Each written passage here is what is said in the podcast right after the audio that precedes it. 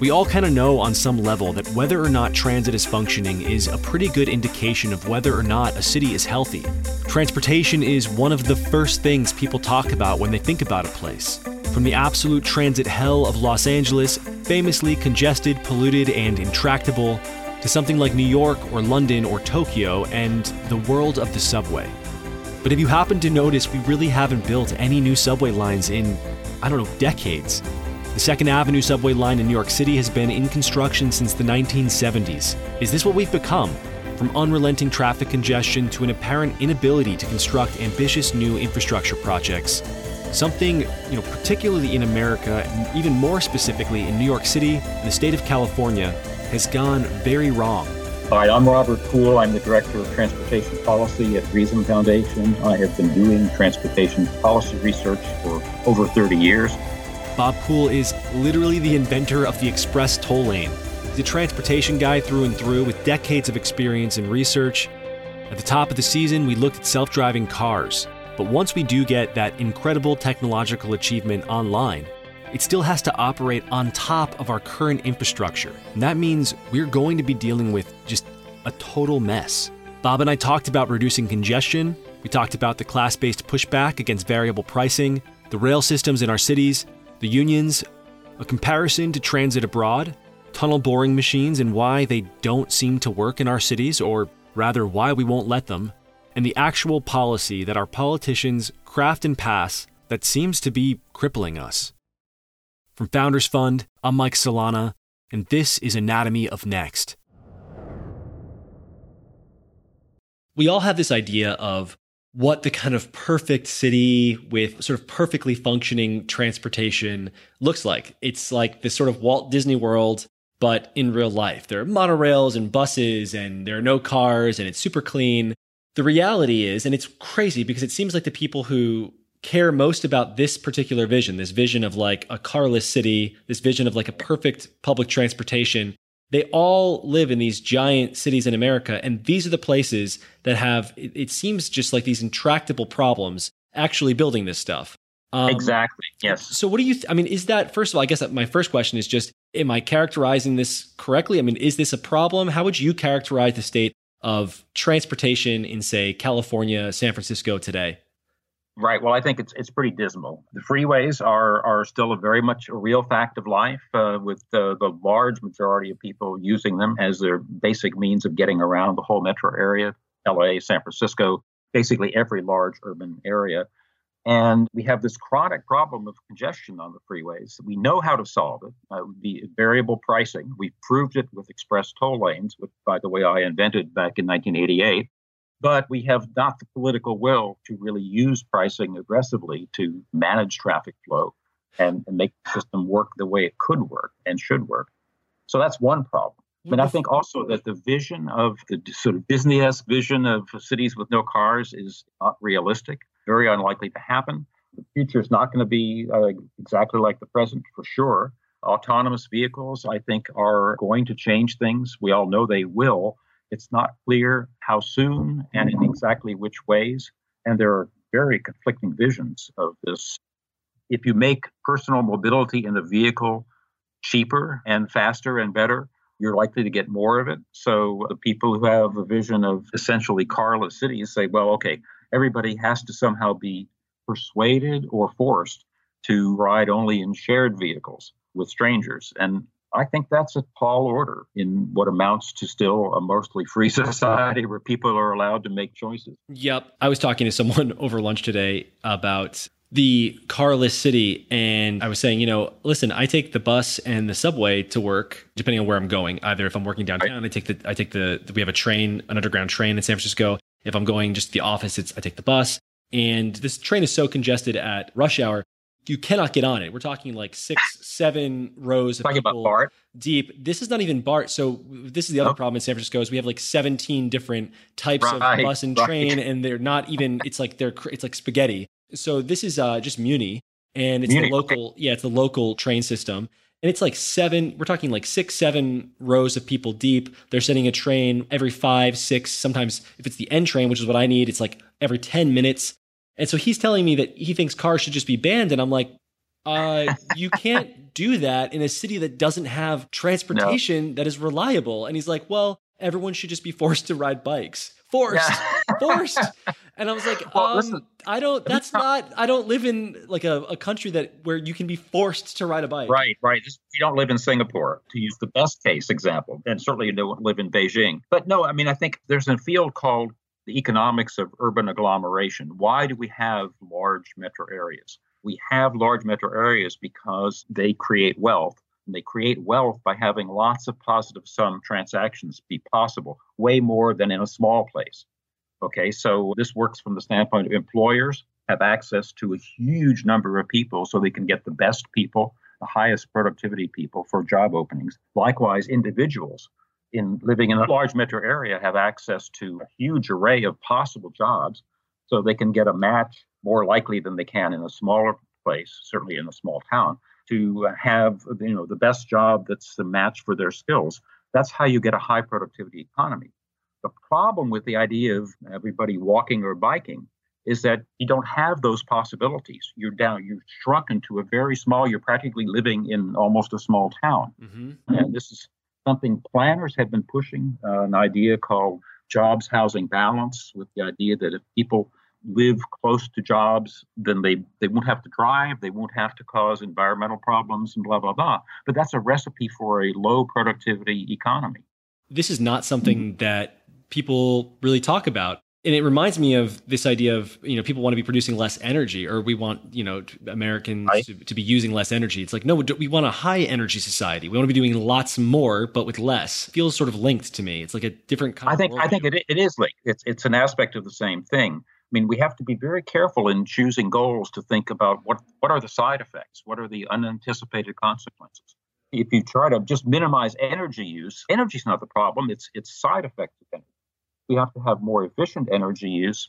We have to have cleaner energy, but low energy is going to be a disaster for for productive economy. Right. I want to get into why it's so hard. It seems like it's so hard for us to build effective public transportation in this day and age. But before we do, you talked a little bit about the problem with our freeways, and that was interesting. It's a problem I've never heard about before. You, you mentioned, what was it, variable pricing? Can you variable explain? variable pricing. Well, I I moved to Los Angeles from Santa Barbara, going from a small, beautiful place where I could bike to work or you know five minute drive to congestion hell in Los Angeles in 1986, and I had to confront the freeway every day driving to and from uh, Reason Foundation. I thought. Why isn't anybody doing anything about this?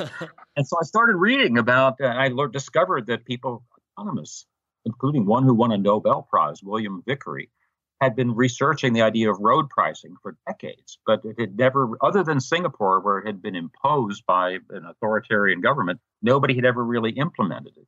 And I started researching this and thinking, well, if we could somehow do this on the LA freeways, it would really it would, it would fix the problem of congestion. People would have an incentive to drive at off hours or to, or to carpool or to take transit. I just want to make sure I understand what it is. So we're talking about basically charging people more to drive at different times of the day.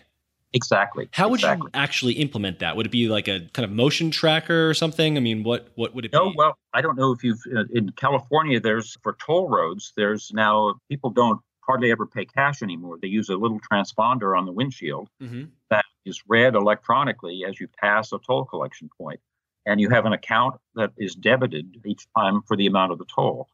And that when that was invented back in '87, I learned about it, and a company called Amtech was developing this and starting to sell it to toll roads to enable people to drive through the toll lane at five miles per hour instead of having to stop and throw coins in the back.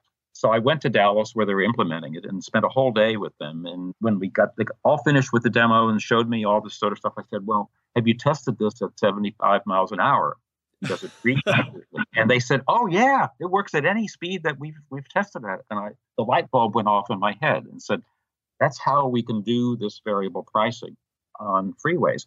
But of course, I also, being a realist politically, I thought, well, you're never going to sell that to all of a sudden charge everybody to use the freeways that they expect to be free. So my idea was we uh, add new express lanes to the freeway. So you give people a choice. They can sit in the regular congestion and, and you know, have an hour long commute, or they can pay the variable toll in the express lane and have a 20 minute commute. And my guess was that a lot of people would choose that at least, maybe not every day, but for trips where it was really important to get there on time. I wrote a paper suggesting this and suggested that they could be privately financed based on the toll revenue. And it got to the attention of the California governor's office and Caltrans, the state transportation agency. They brought me in to help them put together a little workshop with private companies and said, yeah, well, if there were a law that allowed us to do this, some of us might be interested in doing it. They got legislation passed in 1989. And the first project that was financed and built was in Orange County on the SR 91 freeway called the 91 Express Lane. And it was the world's first express toll lane using transponders to do the charging and variable pricing that change every hour of the day based on recorded traffic flow.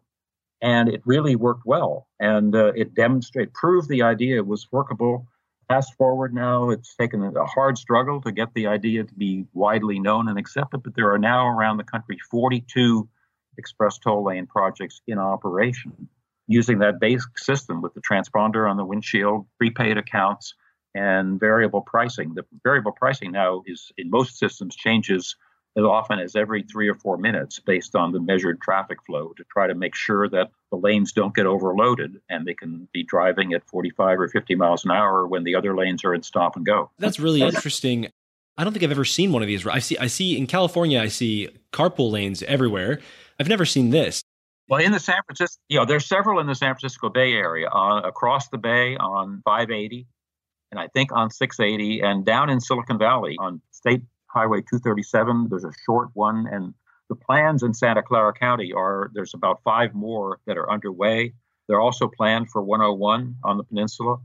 So they're coming. There's a whole plan. The San Francisco, uh, the Metropolitan Transportation Commission has a master plan for express toll lanes to be added to most of the freeways in the in the Bay Area, mostly converting the carpool lanes to express toll lanes. So this sounds like a great, I mean, the whole thing sounds like a great idea. It sounds like this would solve a lot of the congestion that we're looking at, but it reminds me a lot of, well, two things. One, you have the pricing that changes on Uber and Lyft, determined by, you know, what time of day, how crowded, things like this. It also reminds me a bit of the hyperloops that Elon Musk has sort of popularized recently. And what I'm thinking about in both contexts is the pushback that has been extreme from really the, I would say, the kind of political left. And it tends to be this argument about, well, it's just not fair. It's not fair to mm. charge people more and right, let right. them do this, even if it kind of this, makes everything better. It's still just not morally okay. I mean, how that, do you? De- that concern comes up. There's even a name for it with regard to the express lanes. It's called Lexus lanes. the opponents yep. always call them Lexus yep. lanes. But it, tur- it turns out, though, Michael, that what we find when we the state DOTs that have implemented these in Florida and Virginia and Texas and Colorado and, and a few places in California, when they actually measure what kind of vehicles are in those lanes during the rush hour times, it's the same distribution of Toyotas and, and Nissans and so forth that you find in the regular lanes. And the reason why this why they're not just full of Lexuses and Teslas is because most people, about 90% of the people, use them maybe one or two times a week for particular trips, like going to the airport or to an important business meeting, or if they, they have to pick up kids from daycare or they pay big late fees. They use them then, but they don't use them every day. Right. There's 10% of the people that can afford to use them every day and do be just because they can. They'd rather not be in congestion all the time. But they're not really Lexus lanes. They're really everybody lanes so that are a relief valve for, uh, and buses go free in them. So this has dramatically increased the patronage of express buses where those express buses can use uncongested express lanes.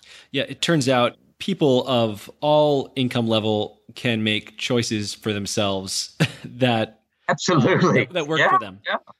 Um, what a um, revelation, but it's true, and they do. So let's get into so that that's that's the highway system, but I mean, really, what I want to talk about is the city. The highways sort of lead to the sure. city, and the city is the thing that I mean, that's the, the kind of big, lush visual image of where transportation's kind of broken down right now. So sitting down at lunch today, we're talking about just this. It's the subway. It's the it's the bus in in in San Francisco. It's the idea that this. I mean, really, San Francisco is just it is unlivable in so many different dimensions. And I think that the transportation is another, and this is one that that actually not everybody in the city has a lot of exposure to because people increasingly are using Lyft and Uber. And how can you blame them? They're just like, well, I'm going to spend tons oh, more money and just to avoid all of this and and get where I need to get. But I am very stubbornly still using public transportation. So I'm sort of looking around and I'm sort of just submerged in the problem every day. And it's like this well, stuff what, just doesn't work. Part of the problem is that the transit, the rail transit systems that we built in this country in the last 40, 50 years have been built mostly with federal grants. So that with the capital costs, which are very large, were funded primarily by somebody else. And those systems are not really run like businesses. Uh, obviously, you can't support the costs of them out of the fare box but they're still not run like businesses in the sense that they don't use a business like they don't use accrual accounting. So they never budgeted for replacement. Like BART, for example, it's a beautiful system when it when it opened, but it's obsolete technically. They should be able to run twice as many trains, but the signaling system doesn't permit that. But they never budgeted for capital renewal of the system.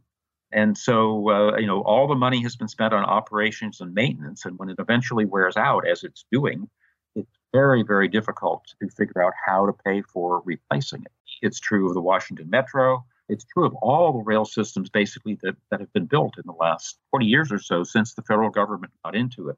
Instead of each metro area biting the bullet and saying, all right, this is our system, uh, we need to pay for it ourselves because it's, it's going to benefit us and run it as bus- in as business-like a manner as possible using accrual accounting, properly uh, amortizing capital costs, and also, frankly, getting tough with the unions to make this more of an ordinary business and not not have the system run more for the benefit of the employees than for the benefit of, of the riders who depend on it.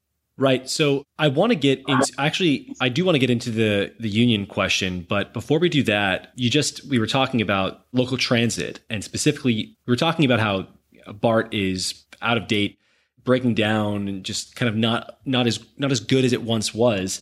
And that got me to thinking how I mean, yeah, that's I feel that not even it's like BART, Muni, Caltrain, all of it is like kind of crappy, and people don't want to take it. And so increasingly, they're not. They're taking cars. That's causing lots of congestion. But also, like separately from just not being pleasant, what it's doing is it's kind of it's taking public transit off of the mind. So people aren't even thinking about it. So it's it's kind of hard to get people even excited about something like, "Hey, let's fix the train," or angry. Right, right. No, I, I think that's a that's a real dilemma, and it's likely to get worse in coming years. Vehicle autonomy is going to make it. The transit systems now, to the extent that they're talking about autonomous vehicles at all, they say, "All right, well, this solves the first mile, last mile problem." How you get from your house to the transit station and then how you get from the transit station on the other end to where you're actually where your destination actually is but once it becomes affordable to have uh, you know once you have an uber that doesn't have a driver and you know the cost to use it there comes down how many people are going to want to ride with strangers and have to delay their door-to-door trip by picking up and dropping off other people the most likely thing is that they're not going to use it just to get to the transit. They're going to use it door to door. And yes, you're right. I mean, in a way, that's going to make things worse. And that, to me, the answer to that is going to have to be congestion pricing, not only of the freeways, but of the streets.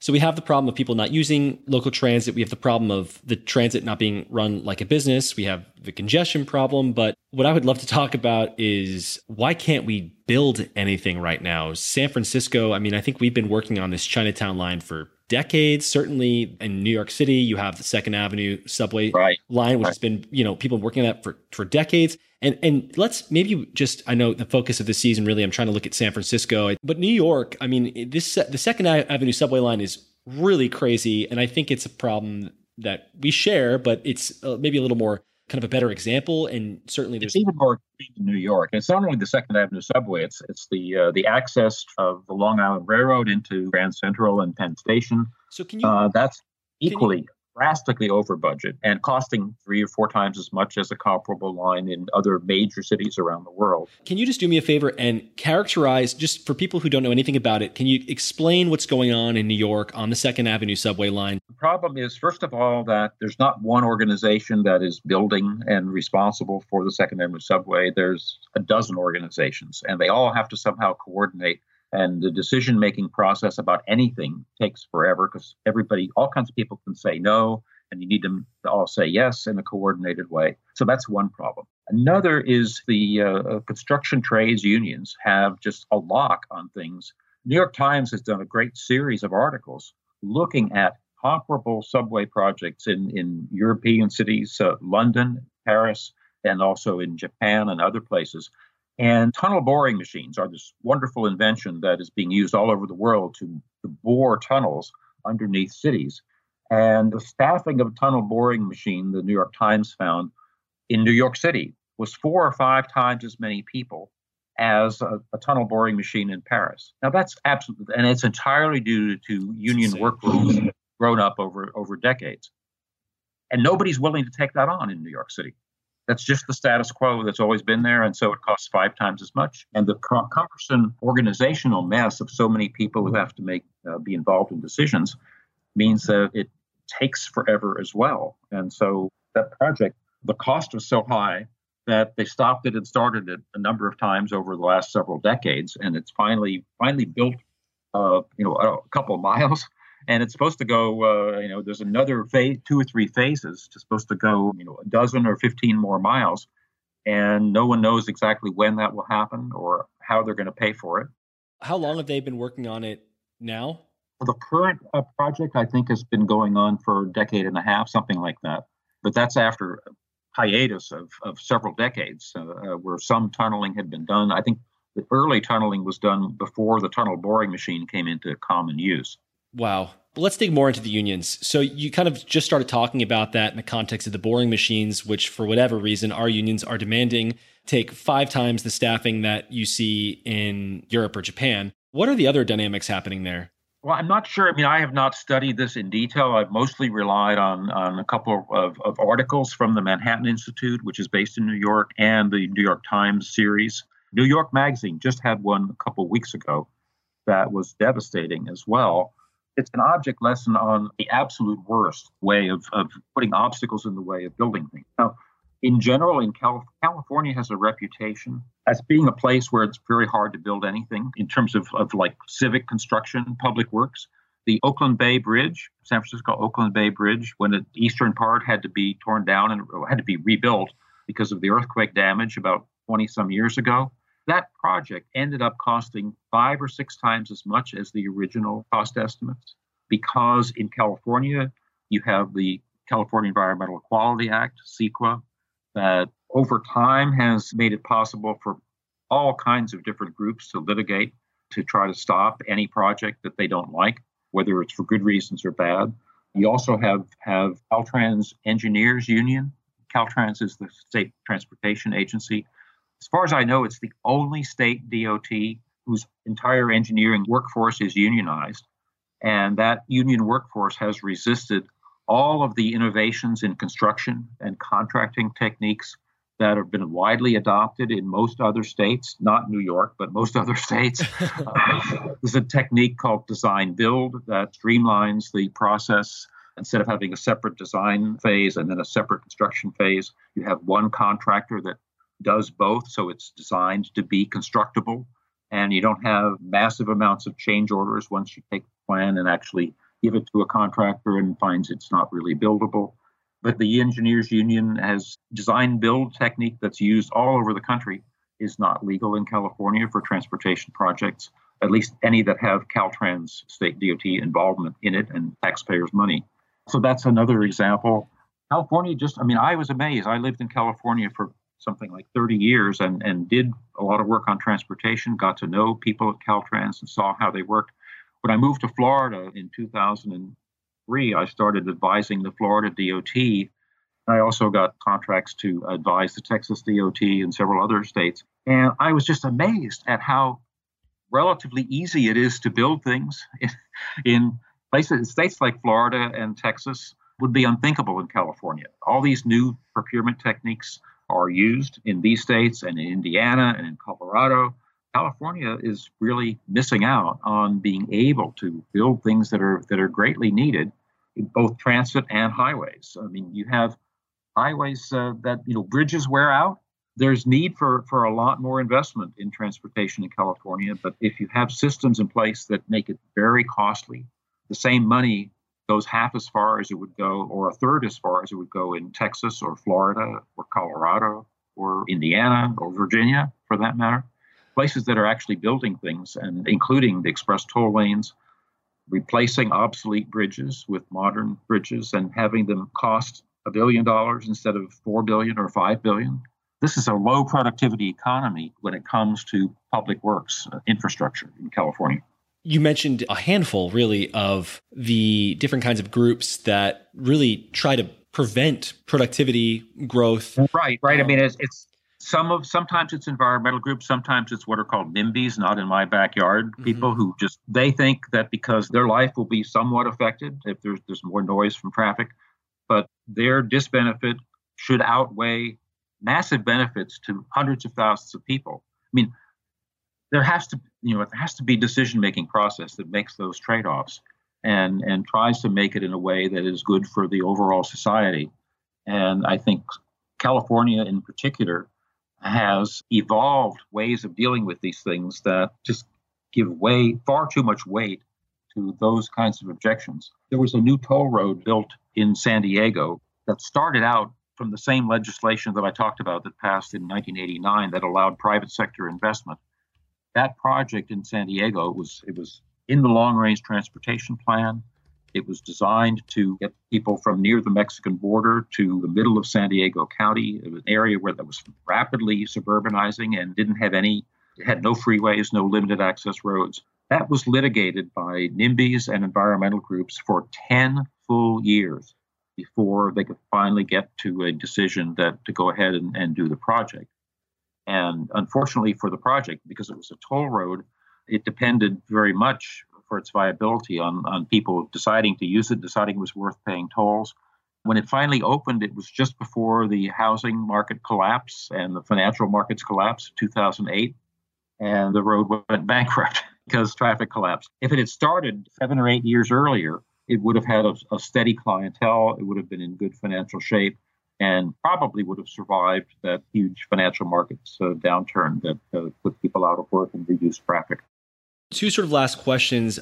First is just kind of maybe a little bit weird. It's, this is sort of slightly off topic. It's a little more abstract. But on all of these, there there really are just all of these different entities, so many in California and then New York, where it seems like people just they don't want anything to be happening. They don't. It's like they don't want. That's right. To be, They're, they like the status quo the way is, it is, despite I mean, all of its problems. Philosophically, what is this? Because it seems like we should all be on the same page. It seems like we should just all. I mean, there are lots of people in California. We should just want to build more buildings. We should want it to be better designs, the sort of latest technology. We want transportation to be working, and that's the assumption that I keep coming at. And so then we have these really nice, rational discussions with people who are like, "Oh, if you want to fixed transportation, here's how you would do it. But it, it actually doesn't seem like everybody's on the same page here. What is that? What is the thing that causes people to not want to make our cities better?